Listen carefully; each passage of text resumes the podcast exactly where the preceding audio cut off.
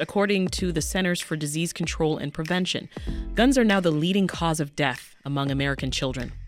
Yesterday, we learned of yet another mass shooting. Multiple people were injured and at least four were killed at the Tulsa Medical Center in Oklahoma. Now, we can't lose sight of the crisis of gun violence, especially right here in Chicago. This year's Memorial Day weekend in the city was more violent than last year's. More than 50 people were shot and nine were killed.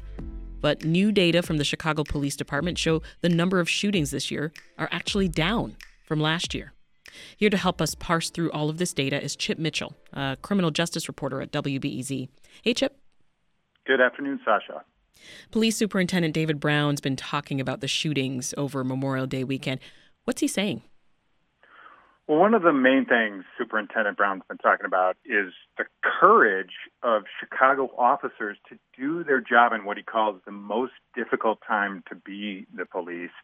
And Brown's he's not just talking about the environment for officers since George Floyd's killing in 2020. He's talking about the number of guns in the community, Sasha. So here's what Brown said about Memorial Day weekend 250 guns taken off the streets of Chicago over three days, 75 guns in one day. We're washing guns here in, in every major city. It's past time to get some significant, real gun reform in this country. So there's David Brown, Chicago's top cop, uh, talking about the need to reform the country's gun laws. Mm-hmm. And this, of course, Sasha, is not only after a very busy Memorial Day weekend for the police, but after it was after that mass shooting last week at the school in Uvalde, Texas. Brown did not get specific about what new measures he'd like to see, but he did say he'd like more gun controls. So, as I mentioned off the top there, Chip, although Memorial Day weekend was especially violent, the number of shootings and homicides are down in this city compared to last year. Can you walk us through those stats? Sure. So, what we've got from the police department are uh, some fresh numbers uh, through the month of May ended with 60 murders. That's seven fewer than May of last year. Chicago has now had three months in a row with a drop in murders compared to last year. I'm looking at the the, the whole year, Sasha. Murders are down nearly eight percent from mm-hmm. 2021. Shootings are down too. So a big caveat, though, is that these numbers are down from a year last year uh, that had the most Chicago murders in a quarter century. Um, there's still a long way to go before the murder numbers are back to you know the horrible uh, level that they were just a few years ago.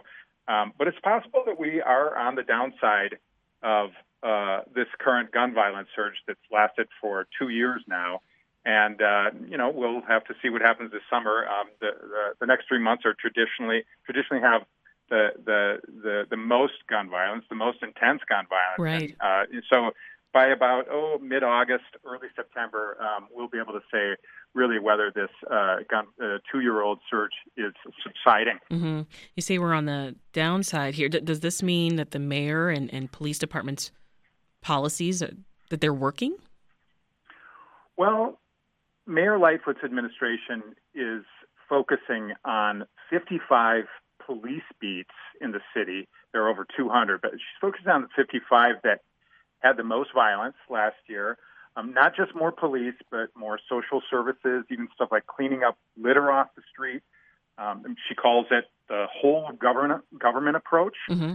Um, and uh, and uh, you know, I, I, I think Superintendent Brown is citing figures saying that it's been successful. That you know these beats have had big drops um, in in crime. So um, uh, I, I think it would be wrong not to give uh, the mayor some credit here for the, uh, the, the drops that we're seeing in violent crime um, in the city this year. Um, you know, of course, there are other factors as well. The uh, economy is uh, better now than it was last year, and better than it was two years ago. Mm-hmm. Um, people have been adjusting to the pandemic. Um, the pandemic has eased up. You know, a lot, lot fewer people going um, into the hospital, even though we have a lot of cases um, right now. Of COVID 19 mm-hmm. So you know it's it's it's always difficult though to to actually you know put to say well this particular factor has caused either gun violence to increase or dis, uh, decrease. Uh, right. Criminologists are arguing, will be arguing about this for years. Yeah, and, and the thing is, I know that there are people listening to us right now, Chip, who are saying, I, I still don't feel safe in my neighborhood.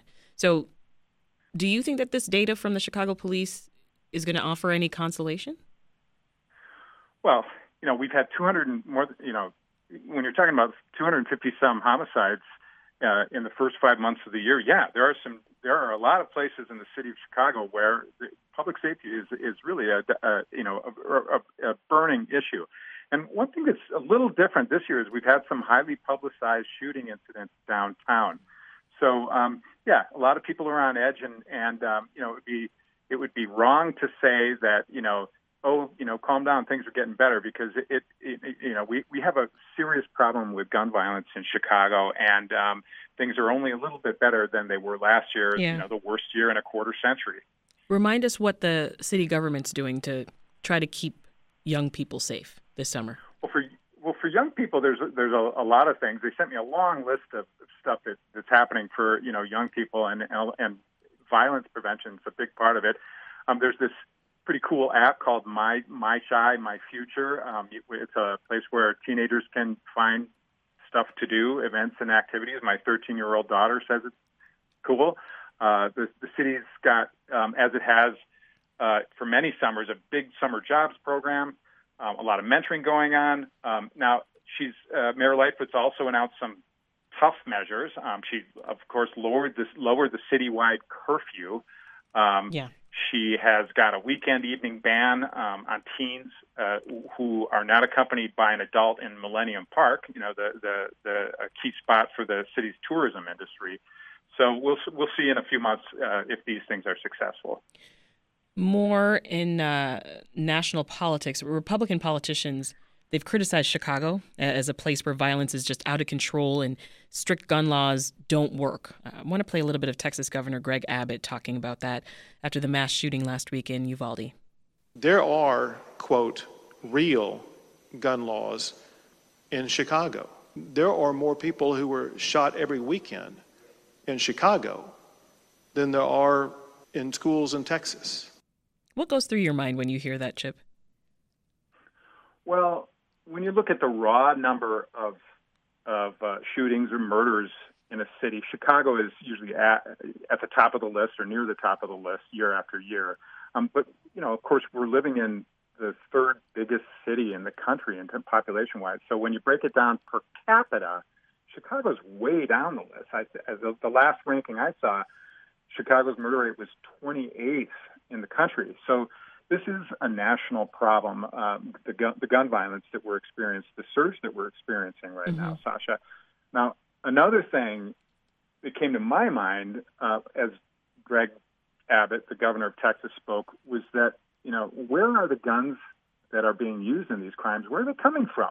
Well, a lot of them are coming from other states, including, by the way, Texas is one of the is one of the leading uh, uh, sources of guns that are used in Chicago crimes.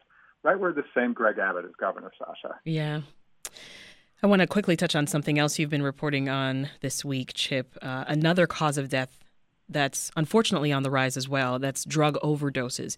Give us the uh, latest on the opioid epidemic, briefly.